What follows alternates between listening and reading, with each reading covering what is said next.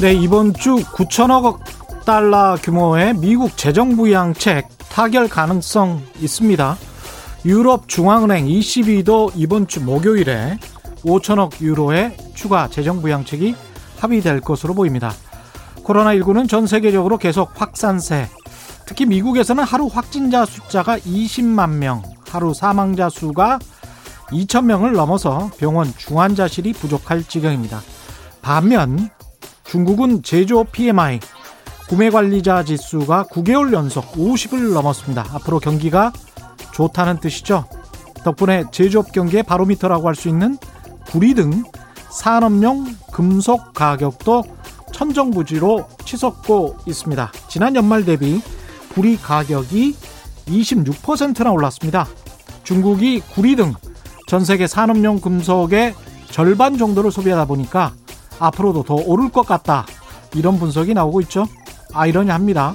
중국에서 코로나19가 시작됐지만 올해에도 내년에도 전 세계 경제 성장은 중국이 견인해야 하는 상황.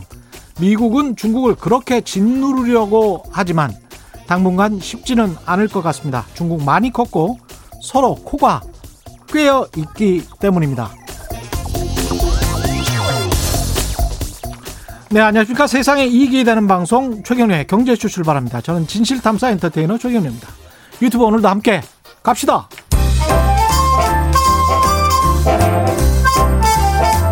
여러분, 선물을 가져왔습니다. 올 한 해 정말 고생 많으신 청취자 여러분들께 작은 기쁨을 드리고자 최경영의 경제쇼에서 깜짝 선물을 준비했어요. 다양하고 우수한 중소기업 제품이 소개된 같이 삽시다 홈페이지에 회원 가입하신 인증샷을 샵 9730으로 보내주시면 하루에 4분씩 선정해 쌀을 보내드리겠습니다. 짧은 문자 50원, 긴 문자 100원에 정보 이용료가 들어가는 건 알고 계시죠? 우수한 소상공인 제품이 많이 입점돼 있는 같이 삽시다도 응원하고 맛있는 쌀도 받아볼 수 있는 기회. 지금 바로 신청해 보세요.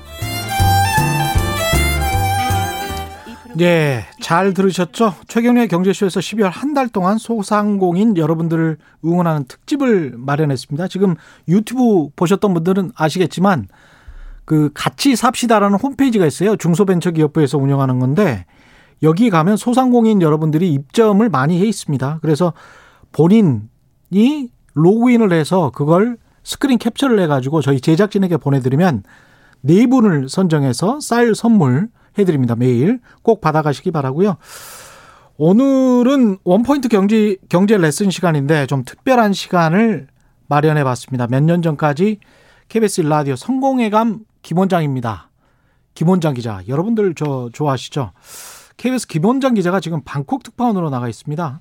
근데 집값, 세금, 이 민감한 이슈들인데 관련해서 책을 또 쓰고 또 SNS에서 글을 올려서 굉장히 많은 파문, 파장, 예, 예, 아주 재밌는 논란을 일으키고 있습니다. 김원장 특파원 방콕에 있는데 나와 계시죠 지금? 안녕하세요. 네, 안녕하세요. 예, 사와티 오랜만입니다. 예, 사와티캅, 사와티캅, 사와티캅 아니에요? 사와티캅. 사와디캅, 예. 사와디캅. 네, 예, 남성분들은 캅, 여성분들은 카 이렇게 합니다. 아 네. 그렇군요. 사와티캅 네, 이게 네. 저 태국 현지어로 안녕하세요 이거 아닙니까? 안녕하세요. 네, 예. 그렇습니다. 네. 예, 김원장 특파원 때문에 사와티캅 했습니다. 이벤트를 지금 좀 제가 빠졌다는데 이벤트 먼저 알려드리고 김원장 네. 기자랑 이야기 나눠보겠습니다. 좀, 좀 전에 알려드렸던 같이 삽시다 이벤트는 디지털 경제로의 대전환, 스마트 대한민국을 만들어가는 중소벤처기업부와 함께합니다. 예, 이벤트를 빠뜨렸다고 예, PD분께서 급히 연락을 주셔서 예, 아무래도 좀 알려드려야 될 것도 알려드려야 되니까. 예. 일단 김원장 기자가 SNS에서 직과 관련 어 여러 어 좋은 글들을 많이 쓰고 있는데 책까지 썼죠. 최근에 네. 방콕 특파원으로 가서 네, 네. 방콕하고 부동산 책 쓴 거 아닙니까 지금? 방, 방콕하고, 예.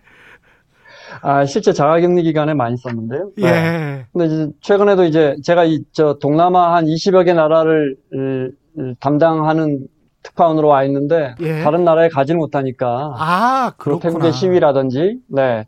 주로 한국에서 다른 지면이나 특히 우리 회사에서 이렇게 원하는 요청은 대부분 태국이나 동남아 소식이 아니고 경제입니다. 아, 그렇군요. 그렇죠. 네, 현실은 그렇습니다. 예. 네. 지금 저 유튜브로 정권 재창출님과 저 천상 가브리엘님이 썰렁해서 제가 농담한 게 답해주기 싫은 표정이었다 그러는데 약간의 시차가 있기 때문에 이게 지금 무슨 말인지 했다가 다시 지금 답변을 하는 그런 상황이죠. 썰렁하지는 않았죠. 아, 썰렁했어요. 아, 썰렁했고, 그렇군요. 네, 본론으로 빨리 들어가면 좋을 것 같습니다. 네. 예, 집값 이야기하기 전에 태국 시 상태는 어떻습니까?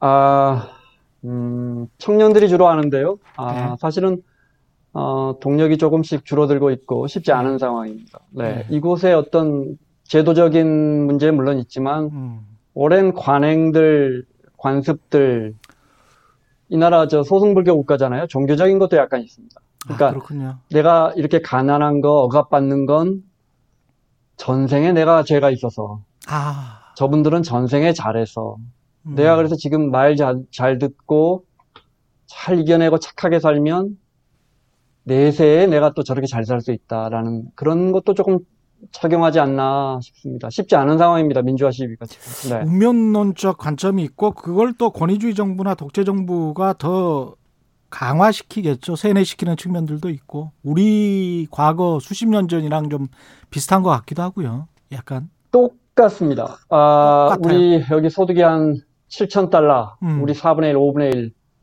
그러니까 당연히 권익에 예. 권리에 눈뜰 때가 됐고 현장에서 청년들, 대학생들을 만나보면 예. 저 여기 저가 있는 여기 엠컷이라는 국영방송사의 젊은 기자분들을 만나봐도 예. 정말 8, 90년대 우리 선배들의 세상을 고쳐야겠다라는 음. 생각과 너무 똑같습니다. 그런데 그 동력이 대중적이지는 않습니다. 대중적이지는 않다. 예. 네. 태국 상황 안타깝네요. 예. 일단은 최근에 김원장 특파원이 종부세 관련해서 SNS에 올린 글 때문에 지금 연락을 드린 건데 직접 종부세 사례 몇 개를 제시를 했어요. 이건 네. 직접 취재를 하신 거잖아요. 그죠? 어, 취재라면 취재입니다. 물론 예. 제가 담당 기자는 아니지만, 예. 어, 오랫동안, 뭐, 처음 부동산 출입을 한 게 이제, 어, 2001년이니까요. 거의 20년 가까이 부동산 시장을 지켜보고 있습니다. 예.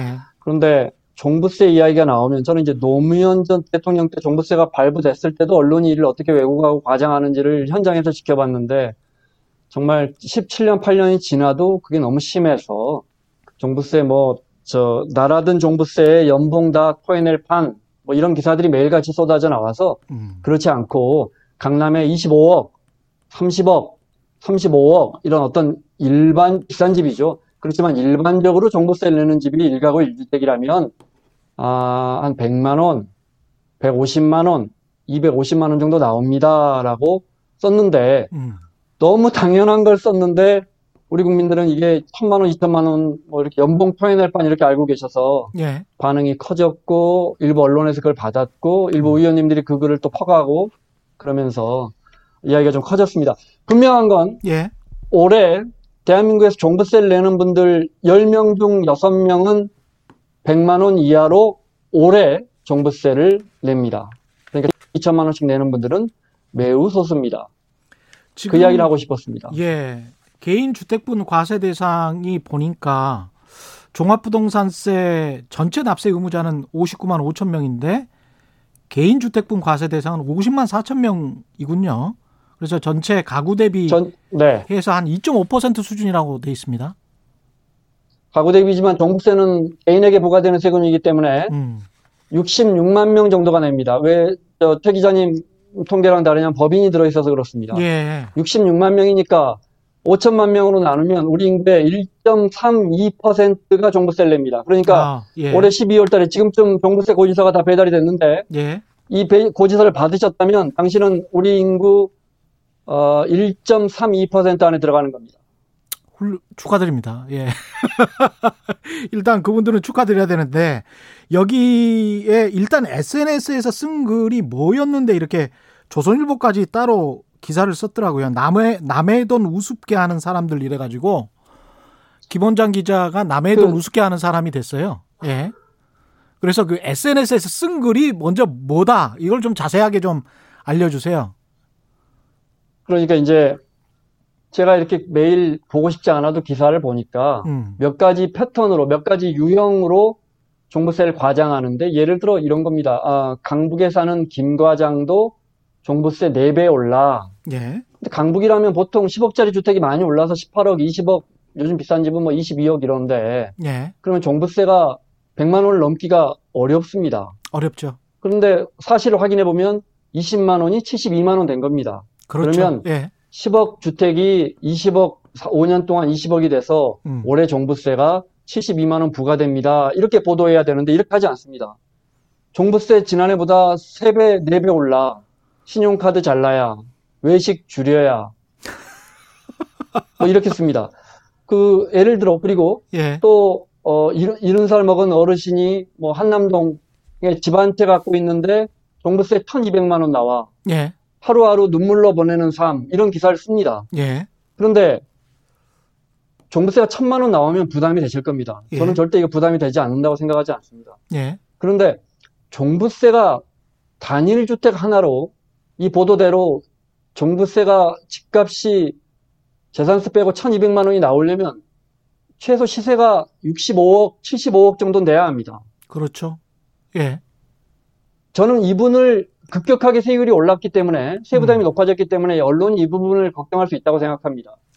그런데 왜 하루 종일 우리 언론은 매일같이 이렇게 집이 두채, 셋째, 60억, 70억 갖고 계신 분들만 걱정하는지 걱정을 하는지 예. 그 부분에 대해서 SNS에 쓴 겁니다. 종부세가 예. 종부세 600만 원 정도 나오려면 말씀드린 것처럼 어, 지금 25억 정도 시세가 한 80만 원, 90만 원, 100만 원 나오니까요. 예. 600만 원 나오려면 시세로 한 40억짜리 집을 한 채 정도 갖고 있어야 합니다. 그렇죠. 또는 30억짜리 주택 하나, 뭐 5억짜리 주택 하나 이렇게 다주택자가 되면 종부세가 많이 나옵니다. 그렇죠. 종부세가 600만 원이 나오는 집을 걱정하는 기사는 너무 많지만 음.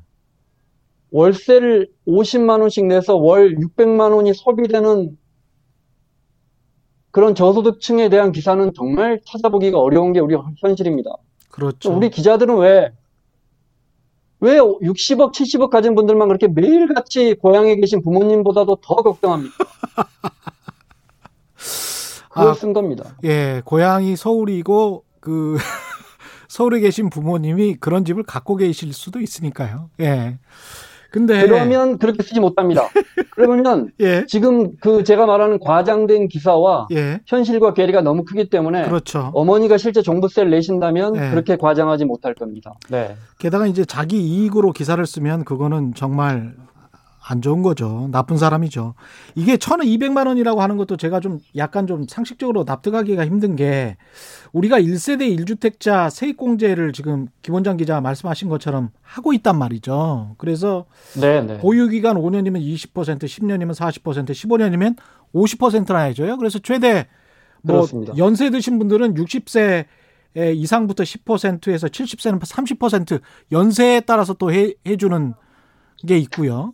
그, 고, 네, 그 공제를 둘이 합칠 수도 있습니다. 그래서 그렇죠. 최대 80%까지 가능합니다. 네. 그렇죠. 그래서 중복 적용이 가능하기 때문에 이거를 1세대 1주택자가 1100만 원이나 냈다면 이게 지금 실제로 있는 숫자인지 그리고 그리고 언제 그 보도에 나오는 게 70대 어르신이라고 나오잖아요. 예. 언제 사신 그러니까 건지도 그 궁금해요. 예.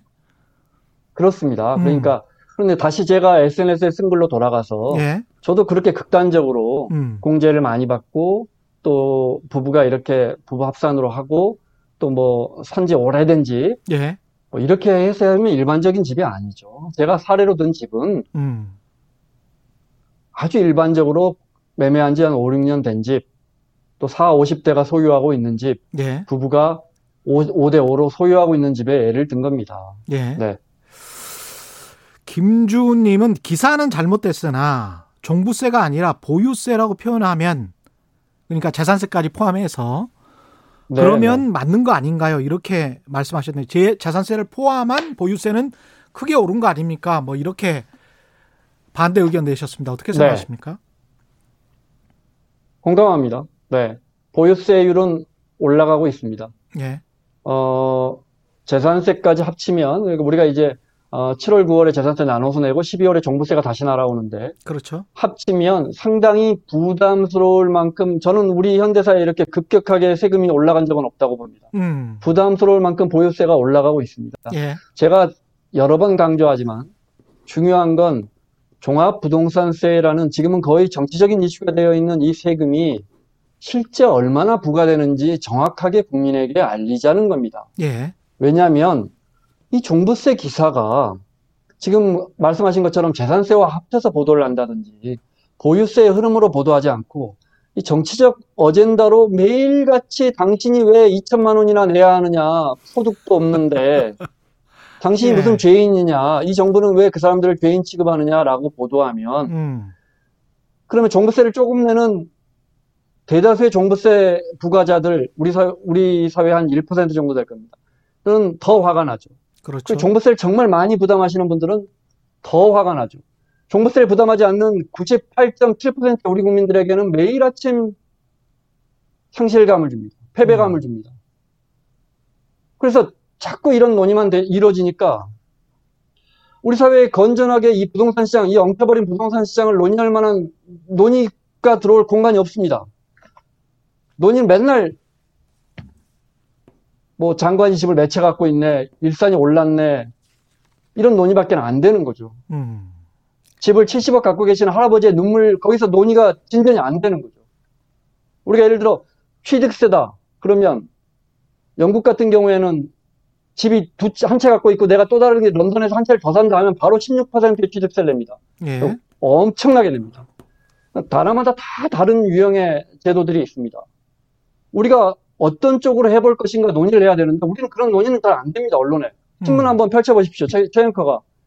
매일 눈물 타령입니다. 할아버지들 매일 웁니다. 종부세 때문에.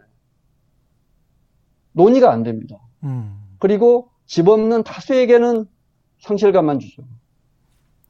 그 이- 일부러 그러는 걸까요? 어떤 지금 말씀하신 정치적인 이유 때문에 그러면 정치적인 프레임을 위해서 종합부동산세랄지 보유세를 이용한다. 아까 그 노무현 정부 때 말씀도 하셨지만 그때도 이용했고 지금도 마찬가지 똑같은 프레임이다. 이렇게 생각하시는 겁니까? 그들 언론사들의 어떤 개별적인 내용을 저나 최 앵커가 알 수는 없지만 특히 이런 저널리즘 부분이야 뭐 저보다 훨씬 최 앵커가 전문가지만 어 참여정부 때도 집값을 잡아라는 준엄한 언론의 비판이 있었지만 그래서 집값을 잡기 위해 수많은 정책을 냈지만 언론에서 환영한 정책은 단 하나도 없었습니다. 예. 지금도 거의 그 부분이 되풀이 되고 있고요. 음. 과연 이런 논조를 유지하는 몇몇 언론사가 정말 집값이 안정되기를 원하고 있나. 심지어 그런 의심이 들 때도 있는 거죠. 좀더 깊숙이 들어가 볼까요? 행복진이님은 이번에 네. 쓰신 책이 집값의 거짓말인가요? 이렇게 질문하셨는데 김원장 특파원이 이번에 쓰신 책이 집값의 거짓말 맞죠? 그렇습니다. 예, 네. 예. 그래서 이 집값의 거짓말 관련해서 좀 말씀을 나눠봐야 될 것 같은데 이게 집값의 거짓말은 일종의 메타포 은유라고 보고일 수도 있겠습니다만은 사람이 거짓말하지 집값은 거짓말하지 않지 않습니까? 예, 아, 아, 결론부터 말씀드리자면, 예, 음, 제가 얼마 전에 그런 이야기 들었습니다. 저, 어, 윤석열 총장을 지지하는 검사가 있고, 지지하지 않는 검사가 있고가 아니고, 예. 이 사람아, 그, 제가 검사분한테 들은 이야기예요. 이 사람아, 집이 있는 검사가 있고, 집이 없는 검사가 있을 뿐이야. 이렇게 아, 우스갯소리를 들었는데, 그 정도로. 그만큼 우리 사회에, 음, 제 프로, 제가 진행하던 프로그램에 출연하던 의원님도 비슷한 말씀을 하신 적이 있어요. 예, 그래봤자 뭐 난 집도 없는데, 우리 사회가 이렇게 나누어져 있지 않습니까? 예, 네. 그런데, 지금 우리 사회의 담론은 모두 집을 사자, 집을 사야 한다, 집을 사는 것이 정답이다, 이렇게 흘러와 있고, 예, 집값이 더 오를지 내릴지는 매우 어려운 일입니다. 왜냐하면 집값은 다른 가, 운동화나 자동차 가격에 비해서 특히나 사람의 마음이 많이 들어가는 작용하는 음, 가격 결정이에요. 네. 예. 그런 재화이기 때문에 앞을 내다보기는 어렵지만 음. 제가 이 집값의 거짓말이라는 책에서 꼭 하고 싶은 이야기는 그러면 불과 5, 6년 전에 모두가 집값이 떨어진다고 할 때 저는 그때도 출입기자였고 매일같이 9시 뉴스에서 하우스포로 집을 왜 샀나 집을 왜 못 파나 집을 못 팔아서 죽겠습니다라는 하소연을 매일같이 보도했는데 정말 하우스포라는 말을 출입기자로서 예. 그때와 우리는 뭐가 달라졌을까? 갑자기 서울의 아파트가 한 50만 채 정도 사라졌을까? 아니면 인구가 한 100만 명 정도 늘어난 것도 아닌데 예. 우리는 뭐가 달라져서 그때는 아파트를 팔지 못해서 안달이었고 지금은 아파트를 사지 못해서 안달인가? 음. 그 마음을 들여다보는 책이라고 설명할 수 있겠습니다. 그 하우스포가 우리 언론에 한참 보도될 때가 언제였죠? 2010년, 11년 이랬던가요? 어, 그렇습니다. 2008년부터 부동산 값이 본격적으로 꺾이기 시작했고, 예. 9년, 10년, 11, 11, 11년, 뭐, 음. 매우 참담했죠. 매우 참담했습니다. 네. 결국은 집값을 움직이는 동력은 공급이나 수요가 아니고 사람들의 심리다 이렇게 생각을 하시는 겁니까? 어, 공급이나 수요가 트리거가 될 수 있죠. 절대 예. 그 요소를 어, 빠뜨릴 수는 없고요. 네. 그렇지만 사람의 마음이 너무 크게 작용합니다. 음. 제가 최 기자께 여쭤볼게요. 예. 테슬라의 주가가 올라가는 건 테슬라의 미래 가치가 지금 1년 만에 10배가 올랐는데 미래 가치가 10배가 분명하게 된 겁니까? 전혀 아니면 그렇지 않죠. 나도 저 배에 너, 나도 저 배에 올라타야 한다는 사람의 마음이 더 크게 작용했을까요? 저 배에 올라탄다 해야 된다는 사람들의 마음이 훨씬 많이 작용했겠죠. 그건 확실하죠. 테슬라는. 그게 테슬라 네, 주가는. 예. 그게 어떤 전문가도 저희도 마찬가지고 그게 음. 몇 퍼센트나 되는지 모르지만 예. 인간은 저쪽에서 마차가 달려가면 따라가고 싶은 겁니다. 300년 전에 남해도 주식회사 주식 증자할 때도 마찬가지입니다. 네. 음. 런던에 거리가 마차로 가득 찼다는 거 아니에요? 예. 그때 그 신주를 사겠다는 런던에 마차를 타고 그 신주 발행을 인수하겠다는 런던 시민들이 과연 증자의 개념이나 제대로 알고 남해도 주식회사가 어떤 회사인지는 터치하더라 하더라도 증자의 개념이라도 알고 그 마차 대열에 올라섰을까? 예. 사실 우리도 마찬가지거든요. 네. 반포자이나 레미안 프레스티지 같은 정말 지금 서울을 대표하는 아파트들이 2007년도에 미분양 난 건 알고 계시죠? 그렇죠. 미분 났었죠. 예. 네. 반포 레미안에 크게 영어로 이따만한 현수막이 붙었습니다. 저는 그때도 출입기자였는데 Welcome이라고 LA 교민분들의 반포 래미안 퍼스티지 방문을 환영합니다. 아파트가 안 팔려서 아. 삼성물산에서 비행기값까지 비행기표 끊어주고 우리 교민분들 중에 좀 넉넉하신 분들을 수백 명을 초대해서 계속 아파트를 보여줬어요. 그랬었군요. 래미안 퍼스티지가. 예. 자, 우리는 왜 그때 그 아파트는 사면 안 된다고 생각했다가 음. 지금은 그 아파트는 지금 이제 3배 이상 올랐는데 그렇죠. 왜 지금은 못 사서 안 달릴까요? 음. 그 아파트에 갑자기 뭐 물에서 황금이라도 나옵니까? 그때 반포자이도 미분양이 심각했는데 반포자이는 156채가 안 팔려서 헌데 통매가겠습니다. 예. GS건설이요. 음. 네. 우리가 지금 그렇게 은하수의 별처럼 비싸게만 보이는 그 아파트가 그때는 어휴 누가 저 아파트를 사 이랬습니다. 13년 전에 언론이 일종의 조장을 하고 있다, 토끼몰이 같은 것을 하고 있다, 그렇게 생각을 하시는 건가요? 어, 그건 일부라고 생각하고요. 결국은. 음. 시장에 자산 시장에 참여하는 우리는 지난 수백 년 동안 이걸 되풀이해 왔고요. 음. 네. 저도 뭐 경제 기자한 것처럼 하지만 음. 예를 들어 자산 시장이 떨어지면 그러면 사면 되지 않습니까? 그렇죠. 자산 시장이 이렇게 폭등하면 팔면 되고 예. 말이 쉽지 쉽지 않습니다. 그때 떨어질 네, 때는 또 안 사죠. 예. 휩쓸려 갑니다. 2008년에 글로벌 금융위기 왔을 때 triple B로 떨어진 수많은 GM 같은 기업들 정부가 미국 정부가 다 살려줬습니다. 아시죠? 예. 어, 똑같은 일이 코로나 반복되니까 올 4월, 5월에 보잉이나 포드 같은 회사들이 전부 junk로 떨어졌습니다. 예. triple B로. 그때 투자해서 수백, 수천억을 번 사람들을 제가 많이 알고 있는데, 음. 그러면 단돈 천만 원이라도 투자하면 될 거 아닙니까, 포드에. 그렇죠. 쉽지, 우리 같은 사람들은 그게 쉽지가 않습니다. 우리는 음. 그냥 남들이 그 행렬을 따라갈 때, 음. 10명이 따라갈 때 지켜보다가, 20명이 따라갈 때 지켜보다가, 40명, 50명이 따라갈 때 들어가죠. 음. 우리는. 그리고 나서 그 행렬이 끊기면 주로 손실을 보죠. 그렇죠. 그 50명, 60명 다수가 손실을 보기 때문에 제일 앞에 따라갔던 5명, 10명에게 막대한 자본 이득이 이전되는 겁니다. 예. 그 사이클이 한없이 반복되는 것 뿐입니다. 음.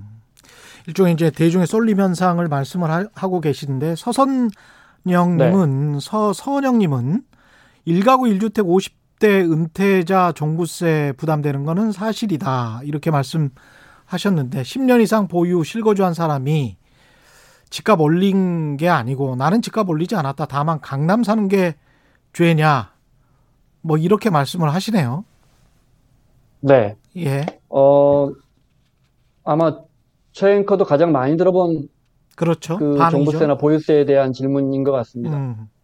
제가 분명하게 먼저 말씀드리고 싶은 건 집을 한 채 갖고 있는데 투기적인 요소가 없고 특히 그 집에 5년, 10년, 15년씩 거주하시는 분들이 예. 단지 좋은 지역에 산다는 이유로 갑자기 세부담이 올랐기 때문에 그런 분들의 불만이나 어려움을 공영방송 기자로서 누구보다도 공감한다는 겁니다. 음. 그분들이 500만 원, 1000만 원, 40억, 50억 주택을 갖고 계시더라도 종부세만 재산세 또 나올 텐데 종부세만 1000만 원 낸다면 매우 부담스러운 일일 겁니다.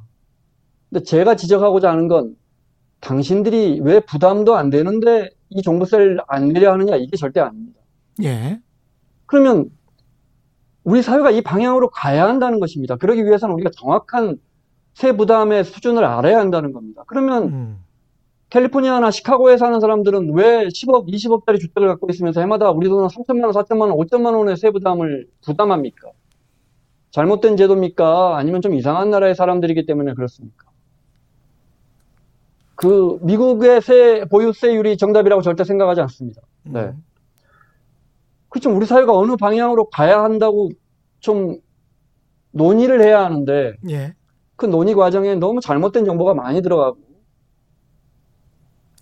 또 일부는 너무 의도적으로 왜곡하지 않나 싶습니다. 세금 문제는 이렇게 볼 수도 있을 것 같아요. 그러니까 가령 이제 보유세든 뭐 재산세, 종합부동산세 다 합해가지고 자산을 많이 가지고 있는 사람들이나 소득을 많이 이, 버는 사람들이 세금을 내지 않거나 적게 낸다면 그러면 국가 경제가 어떻게 돌아가야 되는지 그 해법도 그럼 같이 좀 제시를 해줬으면 좋을 것 같아요. 그러면 누가 세금을 내야 된다는 이야기인지. 그 소주값에서 아, 다 지금. 간접세로 내야 된다는 이야기인지. 이거는 제대로 논의를 해봐야 될 것 같은데 말씀하신 것처럼 어 우리가 한 1% 2%가 이렇게 그 부담이 되니까 이거는 너무 비싼 거야. 세금이 너무 큰 거야. 큰 부담이야. 이러면 안 돼라는 목소리가 언론에 특히 상업신문사의 가장 큰 부분을 이루고 있다는 거는 참 납득하기 힘들거든요 저도 이런 경우가 세계적으로도 흔치 않은데요 예 어, 중요한 건 이제 우리가 그런 좀 다소 특이한 언론 지형을 갖고 있다는 것이고, 그러니까 네. 집을 아주 많이 갖고 계신 분들을 적극적으로 옹호하는 언론사가 전 세계 어디든 있는데, 예. 우리는 그 언론사가 주류로 있으면서 거대한 프레임을 만들고 있다는 것이고, 네. 어, 실제 GDP 대비해서 우리의 아, 세부담은 분명하게 올라가고 있습니다. 이것이 점진적으로 올라가지 않고 특히 보유세 같은 경우에 급속하게 올라간 면이 분명히 있지만 그래서 50만 원 세금을 내다 500만 원낸 분이 부담이지만 만약 500만 원 세금 보유세를 낸다면 그분은 지난 10년 동안 아직 평가 차익이긴 하지만 10억 이상의 집값이 올랐을 겁니다. 음. 우리 사회가 거기에 대해서 논의해야 하는 것입니다. 앉아서 노동하지 않고 5억, 10억, 20억의 평가 차익을 얻은 분에게 어떤 부담을 지울 것인가 논의해야 하는 거죠. 그렇죠. 그런데 그 논의를 감정적인 선을 건드려서 그분들 돈은 아깝지 않느냐. 음. 이렇게 한다면 최 기자 지적한 것처럼 그러면 저소득층에 우리 최저 주거 기준에도 못 미치는 우리 국민이 100, 지난해 기준으로 106만 가구나 있습니다. 예. 이- 이런, 노- 이런 분들은 어떻게 합니까? 두 명이서 일곱 평 이하에서 사는 사람들이 107만, 106만 가구나 있는데, 그냥 지켜볼까요?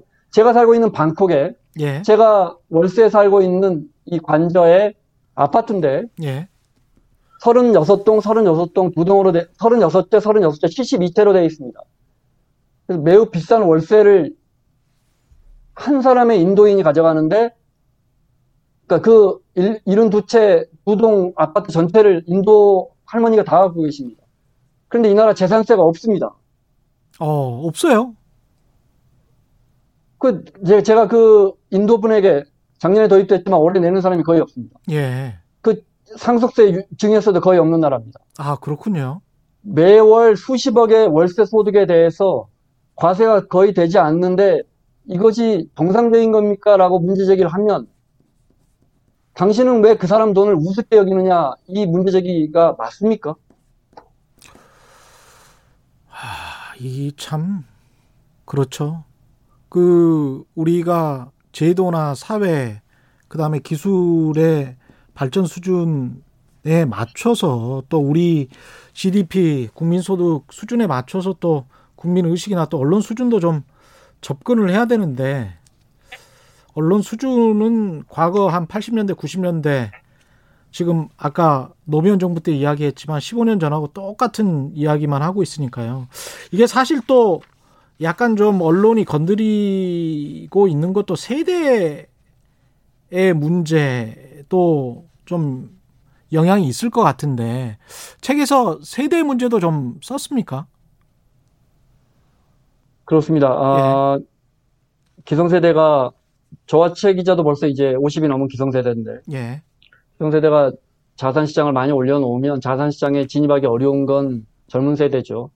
선진국도 비싼 보유세 부담을 안고 심지어 맨하탄처럼 집이 수백억씩 하는 집도 다 젊었을 때 소득이 높았을 때 한 4, 50대 진입을 합니다. 예. 그런데 세부담이 워낙 세기 때문에 보유세가 음. 네.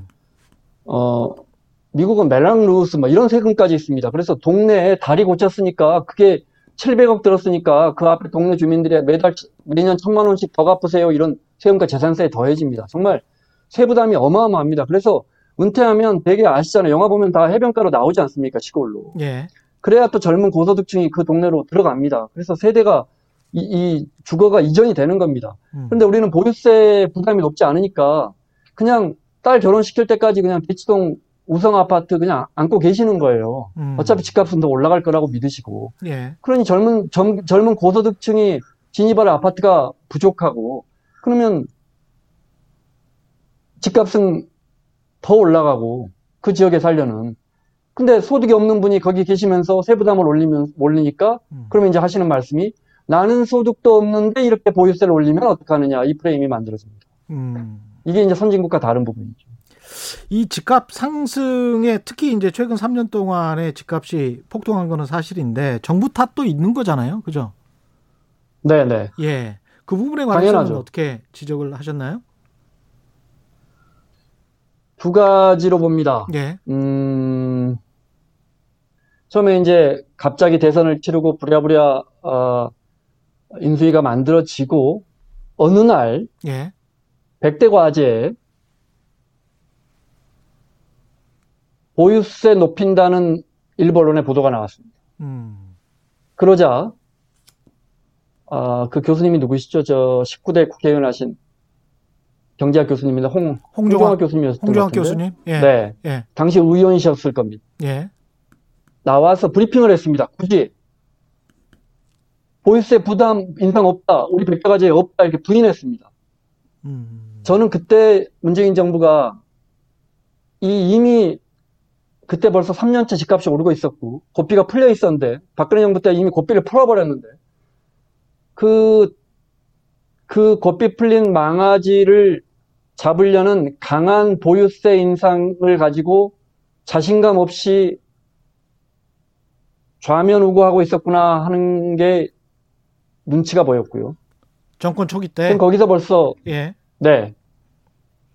그때 더 강력하게 하지 못하니까 보유세를 올리지 못하니까 그리고 재정개혁위원회인가요? 그 김남근 변호사 세워가지고 왜 국회나 정부가 그걸 고치지 않습니까? 예. 그 위원회 하나 만들어가지고 보유세 어떻게 할 것인지 논의라고 한 다음에 그 결과 나온 건 기재부의 책상 서랍에 넣어버리고 보유세 못 올린 다음에 그다음부터 땜질식 처방만 이어지다 보니까 시장에서는 야 이거 좀 만만하구나 치고 들어가도 되겠구나 하는 음. 여지를 보인 게 아닌가. 두 번째는 예를 들어 어느 지도자가 새 마을에 왔습니다. 예. 집권을 하고 그냥 촌장님이라고 하죠. 오래된 마을에 왔습니다. 그런데 어느 한 사람이 아주 넓고 좋은 지역을 혼자 차지하고 있습니다. 그런데 이 지도자는 공정함을 지켜내라고 국민들이 뽑은 사람입니다. 이 지도자 눈에는 그 사람이 그렇게 넓고 좋은 집에 혼자서 지대를 누리며 사는 게 불공정해 보입니다. 어. 그래서 거기에 정책을 집중합니다. 예. 그런데 사실은 이 지도자가 제일 먼저 집중해야 할 부분은 집이 없는 주민들, 집에 물이 새는 주민들, 집에 상하수도가 없는 주민들, 이걸 먼저 생각해야 되지 않나. 음. 그런데 강남 집값으로 프레임을 맞추면서 일부 보수 언론과 함께 이게 이제 대결 구도가 되면서 집 있는 사람 없는 사람, 강남에 집 있는 사람 없는 사람, 보수와 진보 이렇게 이제 대결 프레임이 되면서 정책이 현장에서 집행되기 매우 어려워지는 그런 구도가 만들어진 게 아닌가 음. 싶습니다. 두 가지로 요약하셨는데 초기에 정권 초기에 보유세를 확 올렸어야 됐다. 보다 강력한 정책이 필요했고 무주택 서민들을 위한 어, 공공주택 공급을 대폭 확대해야 했었다. 그게 좀 만시지탄이다. 조금 더 빨리 갔었어야 되는데 정권 초기 때 그런 거를 시장 눈치를 보면서 좀 못했던 거 아니냐 그런 말씀이시네요. 그죠? 문재인 정부 올 때가 최근에 여쭤볼까요? 문재인 정부에서 서민 주거 안정을 위해서 지난 정부보다 확실하게 한 게 뭐가 있습니까? 별로 없는 것 같아요. 별로 없습니다. 예. 별로 없어요. 네, 예. 국민임대가 돈이 많이 들어가거든요. 음. 우리 임대주택 중에 우리 임대주택이 일곱 가지 유형이 있는데 그 중에 가장 정말 쏠쏠한 게 국민임대인데 거의 지난 정부에서 늘어났던 수준밖에 늘어나지는 않습니다. 그렇죠. 서민주거 너무 이 강남 집값에 집착하다 보니까 음. 에너지가 서민 주거 안정에 들어갈 만큼 음. 그리고 나서 부동산 시장은 완전 이데올로기화 됐죠. 그렇습니다. 그러니까 이데올로기화 된 게 꼭 보수 신문들의 탓이라고 보기도 힘들고 사실은 여러 가지 정치적인 프레임이 현, 현 정부에서도 동원이 됐고 이게 다 투기 세력의 탓이다. 그런 측면도 강하게 있다. 그런 말씀으로 들어도 되겠습니까? 음, 뭐 워낙 여러 가지 요인이 있죠. 거시적인 그렇죠. 환경부터 잘 아시겠지만 일단 음. 돈이 너무 많이 풀렸고요. 그렇죠. 전 세계 어느 자산 하나 지금 뭐 들썩들썩하지 않는 곳이 없습니다. 네. 음. 그런데 그것을 우리는 단호하게 막겠다라는 뭔가 카드가 있어야 합니다. 예. 그런데 우물쭈물했습니다. 음. 그리고 강남 집값을 잡겠다는데 예. 돈은 너무 많이 풀렸거든요. 예. 만약에 바이든 대통령이 취임해서 예. 공정함을 위해 맨하탄 집값을 잡겠다 한다면 이게 자본시장에서 잘 통하겠습니까? 그렇죠. 생각해 그 보니까. 예. 강남에 집을 살 수 있는 우리 국민이나 우리 기업들의 소득은 너무 빠르게 늘고 있거든요. 음. 굉장히 높아지고 있거든요. 음. 우리는 우리는 반포의 백화점 하나가 1년 매출이 2조 원이 넘는 거대한 경제 대국입니다. 그 사람들의 소득을 막을 수가 없어요. 음. 그러니 그 사람들의 구매력도 막을 수가 없고 그 구매력에 따라 아파트가 50억, 100억, 150억 되는 건 어쩔 수가 없습니다. 그러면 정치나 정부는 뭘 해야 합니까? 그분들이 꽤 과세해야죠, 과세. 음. 근데 그 카드를 쓸 때 처음에 우물쭈물했어요. 그리고 나서 이제 공정 공정시장 가액 비율 낮추고 종부세 아주 종부세 세율 구간 중에 제일 높은 우리하고 상관도 없는 부분 세율 조금 올리고 지금 보유세 올라가는 건 전부 공시가격이 올라가기 때문에 공시가격 현실화 때문에 올라가는 겁니다. 예. 보유세율을 올려서가 아니고. 음. 그러면 지금 상황에서 마- 많이 아쉽습니다. 예. 부동산 가격은 굉장히 많이 올랐고요. 아까 그 예로 드신 뭐 반포의 아파트들 같은 경우는 10억 이상씩 오른 아파트들이 많습니다. 실제로 아시겠지만. 네. 네. 근데 지금 같이 시중에 유동성이 넘치고 초저금리 상황에서 어떻게 해야 될까요? 그 과세 정책은 계속 더 강화해야 된다고 보시고 나머지 또 특별한 어떤 획기적인 단기적인 정책 아이디어 정부 좀 이렇게 좀 해봐 뭐 이런 거 좀 없을까요? 어, 그 질문은 변창훈 교수님한테 하셔야 할 것 같고, 예, 음, 제가 뭐 그걸 말할, 하지만 노무현 정부는 분명하게 우리는 부동산에 대해서 두 가지 정책을 간다라고 분명하게 선언하고 그 방향대로 갔습니다. 첫 번째는 예. 수도를 이전하는 거였고, 세종시로. 그렇죠. 또 하나는 2017년까지 점진적으로, 여기서 점진적으로가 중요합니다. 음, 점진적으로 종, 어, 보유세 실효세율을 1% 선진국 수준까지 끌어올리겠다고 했습니다. 그렇죠. 국가가 인위적으로 올리는 겁니다. 음, 지금처럼 시장에 집값이 올라서 공시가격이 올라서 세율이 올라가는 게 아니고 음, 이두 가지 정책을 했는데 하나는 헌재가 막아버렸고 하나는 MB가 막아버렸습니다. 그랬네요. 지금 문재인 정부는 뭘 하고 있습니까? 음, 최영카가 보기에 분명하게 이 정책을 하고 있다 보입니까? 없어요. 또 하나는 음, 언론 우리가 언론 이야기를 했으니까요. 저라 저와 최영코도 25년 넘게 언론사에 있으니까 저희도 음, 그 무리의 한 책임이 있다고 저는 그렇게 생각합니다. 예, 그런데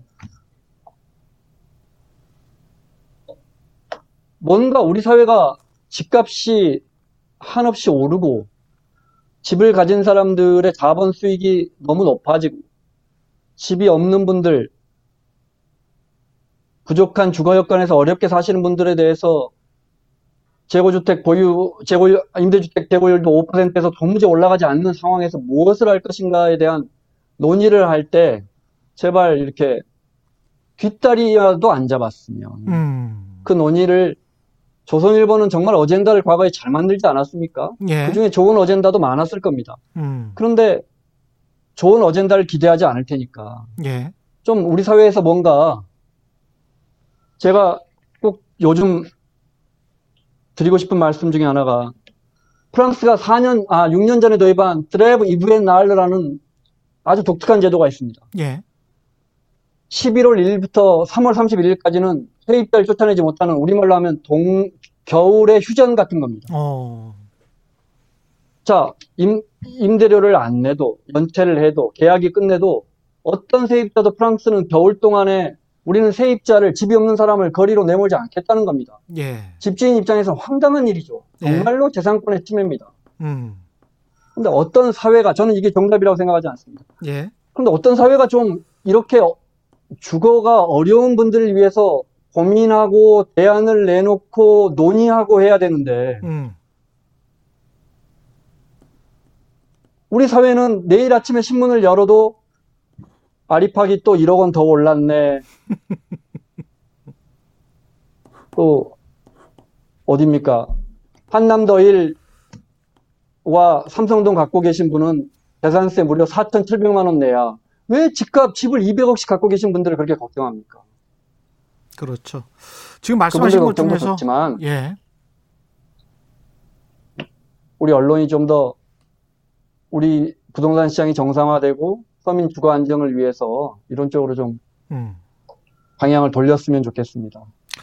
프랑스 사례도 들으셨지만 독일 같은 경우도 제가 지하철에서 여름에 왜 이렇게 덥게 지하철 냉방을 하지 않느냐 그러니까 전기를 좀 아껴가지고 겨울에는 난방을 좀 잘하려고 한다. 왜 겨울이냐라고 하니까 더워서 죽는 사람은 없지만 겨울에 추우면 죽는다. 그래서 가난한 사람들을 위해, 위한 대중교통 이런 거를 생각을 굉장히 많이 하더라고요. 그래서 그 한마디에 아, 이 사람들이 사회적 공감 능력 이게 모든 정책에 있어서 이런 것들이 상당히 발달해 있구나 그런 생각을 했는데 기본적으로 독일은 집주인이 세입자에 대해서 퇴거 요구 권이 없는 나라입니다. 그렇죠. 예. 자기 집이지만 세입자가 문 안 나가겠다면 쫓아낼 수 없을 만큼 힘없는 사람들을 보호하는 나라입니다. 근데 우리나라 우리도 이 제도를 도입하자가 아니고 예. 우리도 좀 이런 논의를 해보자는 거죠. 우리에게 맞는 제도가 있을 거 아닙니까? 논의를 시작하면 좌빨될 것 같은데. 그러니까요. 예. 일단 끝으로 지금 한 3, 4분밖에 안 남아서 3부분 정도 남았습니다. 이렇게 높은 가격입니다. 그 다음에 이제 보유세는 김원장 기자 입장에서는 아직 그렇게 뭐, 그럴까? 그 정도로 힘들까? 이런 말씀도 해 주셨는데, 집을 사지 못한 무주택 서민들 중에서 아, 몰려서 난 도저히 이렇게 어떻게 집을 사야 되나? 이렇게 생각하시는 분들도 많을 것 같은데, 어떻게 해야 될까요? 그분들에 대한 조언. 음, 그러니까 자산 시장이 남들 따라가면 망합니다. 그런데 앞서 말씀드린 것처럼 남들 안 따라가는 게 굉장히 힘듭니다. 우리는 어느 커피숍에서 누가 그 다이어리만 바, 막 받아도 나도 받고 싶은 게 우리 마음입니다. 예. 어, 그런데 자산 시장은 앞에 선제적으로 진입하는 사람들이 있고 따라 들어가는 소수가 있고 앞서 말씀드린 것처럼 다수가 들어가는 시점은 반드시 최고점입니다. 100%입니다. 변한 적이 없습니다. 당신이 늦게 들어갈수록 특히 이 말은 당신이 가장 많은 사람들이 그 자산 시장에 뛰어들 때 같이 뛰어들어갈수록 제일 앞에 선제적으로 진입한 사람에게 당신의 돈이 이전될 가능성이 매우 높습니다. 그러니 휩쓸리는 투자 하지 마시고요. 지금 뭐 수많은 전문가들이 나와서 오늘이 집값이 제일 싸다 심지어 그렇게 강의하시는 증권 전문가도 제가 본 적이 있었는데 예. 그런 분은 왜 그러면 7년 전에 압구정 현대가 10억 5천만 원 할 때 사라고 안 했습니까? 그때 좀 우리 보고 사라고 하지. 왜 지금 사라 그럽니까? 지금 30억이 넘는데. 어. 그런데 휩쓸리지 마시고 예. 자산 시장은 이렇게 항상 오르락 내리락 하니까 음. 원칙을 갖고 대응하시면 좋겠습니다. 예. 오늘은 여기까지 해야 되겠습니다. 오늘 말씀 감사하고요. 지금까지 김 원장 KBS 방콕 특파원과 함께했습니다. 고맙습니다. 고맙습니다. 예. 이상랑님은 국가의 지원을 받는 기관들은 모두 지방으로 보내야 지방과 수도권이 균형이 이루어지죠. 이런 말씀하셨고요. 박영준님은 공급을 늘리고 중대형 공공임대, 중소형 공공임대 많이 늘리고 보유세 올리고 양도세는 낮춰야 그나마 안정이 될 것이라고 말씀하셨고요. 김용우님은 반포자이 2009년에 미입주해서 20, 25평 대출받아서 구매했는데 신혼생활 보내고 아이 둘까지 나와서 잘 살고 이- 있습니다. 그런데 비싸다고 세금이 너무 많이 나왔어요. 이런 말씀 하셨네요. 우혜진님, 뭐 이미정님, 이호사이님, 브로드캐스팅님, 범보민가님, 은실님, 인생 길다님 등 많은 분들이 김원장 특파원 반갑다고 성공의 감 들을 때 간단 명료한 설명과 예리한 질문 등으로 너무너무 좋아했다고 말씀해 주셨습니다. 고맙습니다. 예. 최경련의 경제쇼는 여기까지 하고요. 오늘 저녁 10시에는 이슈 오도독 있는 거 아시죠? 경향신문의 강진구 기자 모시고 검찰 기자단 문제 등 여러 가지 이슈에 관해서 허심탄회하게 이야기 나눠보게, 나눠보도록 하겠습니다. 저는 KBS 최경련 기자였고요. 내일 4시 5분에 다시 찾아뵙겠습니다. 지금까지 세상이 이익이 되는 방송 최경련의 경제쇼였습니다. 고맙습니다.